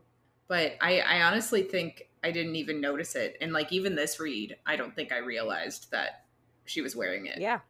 But like it's it's definitely like fancy for for somebody at a carnival. Yeah. Like it seems like out of place. That's what I think about it. Uh, anyway, so she also noticed that her amulet started to feel heavy and warm, which is always a bad sign. When her amulet starts Mhm. to get heavy and warm or starts to bro- glow or anything like that, bad things are coming. It's true. Uh, so she decides in her mind that she's gonna go back and investigate the witch some more because she doesn't. She thinks that that's suspicious. It's sus. Mhm. The witch is sus. Uh, so they all walk then to the stables, and Dorian presents Chaol with a gift for his birthday, which is in two days. Uh, which is nice actually because they haven't really been super close lately. So I'm really Mhm. happy that Dorian remembered his birthday and is still celebrating it, even though their relationship has not been the same. Yeah. Um, it's a black Asterian stallion, which is just a really Sounds cool as fuck. yeah, it's just a real fancy her- horse. Um, and Chaol does not want to accept it. Well, yeah. They're like super expensive too. Yeah. So like I get his reluctance, but I mean, also it's a gift. He's a prince. Yeah. Take it. your best friend is a prince. I feel like you can expect some extravagant shit. Exactly. Uh, the three of them are having like this really normal exchange. Like, um, Celaena tells them about the time she like stole an Asterian horse, and um, and like they're just it just feels really normal for a hot minute, and until Dorian asks Chaol if he has plans for his birthday, like his actual birthday, hmm and Selena blurt, blurts sort of blurts out like, "Yeah, we have plans. Like we have plans." I And hate it. I like it it sort of she specifies later that she like not later, but she specifies in her head that like she wasn't trying to sound mean when she said it Mhm. that way, but she says that she's been planning it for weeks and sort of just meant for her and Chaol and it it sort of just turns all their interaction from like comfortable to awkward again. So Yeah. It's just I I just don't know why she had to say it like that. And I know she she's even like, "Oops, it didn't mean to say it like that." Yeah. But I'm like, "You're being rude." Yeah. yeah, a little bit. But yeah, I just I feel like even if she even if she did be like, we have plans, she could have been like, oh, I mean, yeah, you know, I got a little something planned, like nothing too, you know what I mean? She could have recovered. Yeah. And even like, I feel like I would also want chaol to tell him that he has plans. I wouldn't be like, no, I'm monopolizing all of his time on his birthday. Like, he could have been like, oh, maybe we should do breakfast together or Yeah. go for a walk in the park together. Yeah. Like, it's just, it's a bit overbearing. Well, like Dorian is literally his best friend for years and years and years. Celaena has known him for like what six, seven months, and she's like, Yeah. he's mine on your on his birthday." Yeah. And like for the first half of that amount of time, he wanted to hate her. So Yeah. it's not like, yeah. Anyway. Anyway, so thanks, Celaena.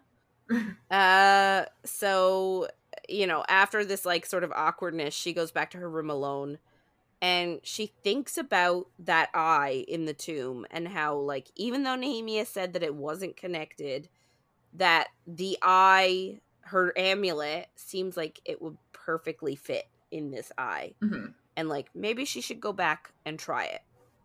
So she does. And the eye does sort of fit, but nothing happens. I guess she sort of expected, like we all would, like sort of like a video game, like you would expect to solve the puzzle, sort of a thing. Yeah. Um, and she asks Mort about it and asks if the riddle, like it is only with the eye that you could see rightly or whatever, references something behind that wall. And he says yes, but she still isn't asking the right questions. What's the right question then, Mort? More frustration. Thanks, Mort. Yeah. You're an asshole. Yeah. anyway, so she like storms off again. She's like pissed off. Um, and that night she dreams of a white stag, and she's perched on the edge of this ravine, and the stag wants her to join him on the other side, but the ravine is too wide for her to cross. So she doesn't. And so the stag just walks away. And apparently she said that on her way to Endovier in the carriage, like the prison carriage, she apparently saw the same stag, like in real life. Mhm. And I'm wondering what the significance of that is. of the stag in general. No, because the stag in general, we know the stag is a symbol of her home country, Terrasen. But like yeah, the significance that she saw the same stag on her way to Endovier in person. yeah. I wonder if that was like. So she sees it. So a, a spoiler here for who she is. So maybe skip ahead thirty seconds. Um, but she sees. I think she sees it on the day her parents died because they were the king and queen of Terrasen. Like I think that's why she always sees the stag this day in her dream. But I think maybe she saw it when she was in the prison wagon as like a you're on the right path even if it feels like this is not the right path Mm. type of like I think it was kind of to give her hope because obviously she was going to a slave camp. Right. That's kind of how I would think, but I don't know. No, I like that. That's a good I uh yeah, no, I like that. You're a Yeah. you're a genius. Oh my goodness, thank you. Yeah.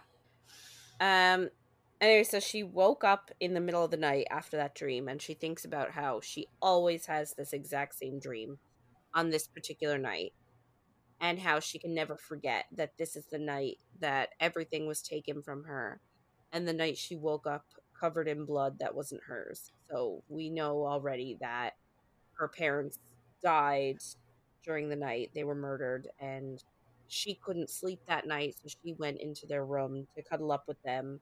She felt the wet, but thought that it was rain from an open window. And then she woke Mhm. up in the morning to find that no, she had been sleeping in their blood all night, which is like, it makes me want to vomit. Yeah, it's it's devastating. It's absolutely awful. Uh, so she leaves the castle in the middle of the night, like she can't handle this dream.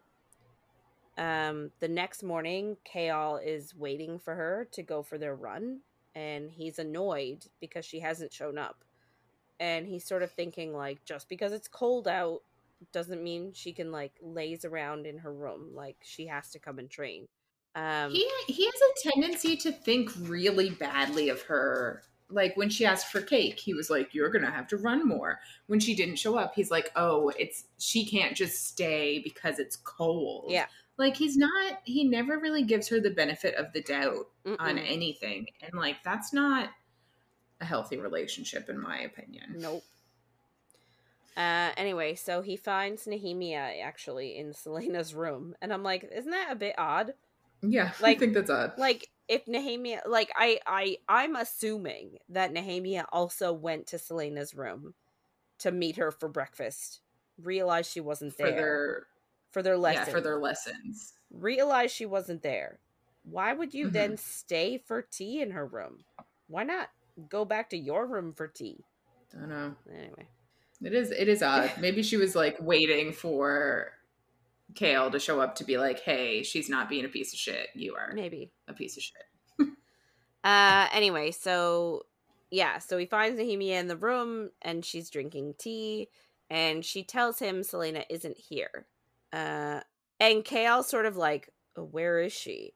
And Nehemia's like, you know, if I were to guess, she's as far away from this city as she can possibly get today. And Chaol's like, well, why? And Hmm. Nehemia drops the bomb that it is the 10th anniversary of her parents' death. So she always has the exact same dream on the anniversary of her parents' death, which is heartbreaking and awful. And now she's like living Yeah. in the city that killed her parents. So, like, yeah, she's trying to get as far out of the city as she can. And I'm just going to leave this here. So, like, how is it that Nehemia knows this and Chaol does not? Mhm. Yeah, and like she had left a note, but I'm sure she didn't say in the note, "Hey, my parents died ten years ago today. Peace out." Yeah. you know. Yeah. so like Nehemia knows more than uh, than she's saying. Yes. Yes, I think that is the case. So uh but yeah, so that is actually where we are stopping today with this revelation that her parents died 10 years ago. Um so yeah, so we are done for the day. but yeah, I guess I'm really uh, looking forward to talking a bit more about Nehemia. I think in the next week, I wish we would get a little bit more of. He's very mysterious, and I wish that was Mhm. opening up a little bit more. But I feel like this is the type of book that is going to literally reveal, and not even all the secrets, but the last week is going to reveal like so many mysteries to us. Mm-hmm. And like they keep going to the second last book in the series, and by second last, I don't mean Tower of Dawn. Um, I don't think anybody thought you meant Tower of Dawn. no, but yeah, there's like so many different pieces, and yeah, definitely. There's more than meets the eye to a lot in this book, Mhm. so Like this is interesting. it's funny because this book, like out of the six, this is probably and yeah, I'm not including Tower of Dawn.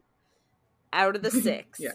this is probably like my least favorite, right? hmm However, this book actually sets up so many of the dominoes Yes, For the rest of the series. completely. So like I don't know why I dislike it so much when it's setting everything up for us. Well, I know why you dislike it because a certain character is not in it. But like that's not even that but not but not really. Like I'm sure it's helpful, but like it's not the main like even when I read it and you said the same thing. You found it originally hard to get through this book when you first read them. Yeah, yeah. But I wonder why. I- Like I can't articulate why. Yeah.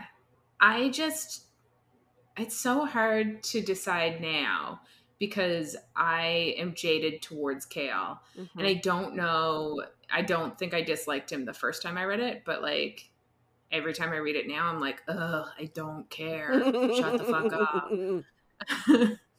Which is bad. But that's why I find it hard to read it now for sure. But it is like these two books you don't really get into the guts of the story until the next book. And I think that's like really obvious because like we were talking about this book and we were like, what even happens in this Yes. book? Like before we started rereading it, we were like, what what what is the point? Yeah. Basically. Like what is happening? I don't remember this book at all. Like it's not significant when you think about the storyline, I think. Yeah. True. Yeah. Um okay, well, I guess we should wrap it up for this week.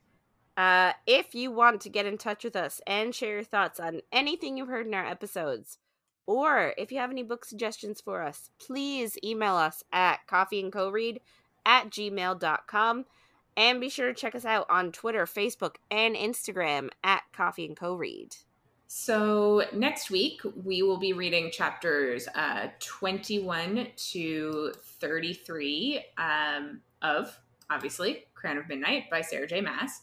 So make sure to follow along, and if you're enjoying our chats, don't forget to follow, rate, and review wherever you listen. And thanks for listening, and we'll see you on the next page.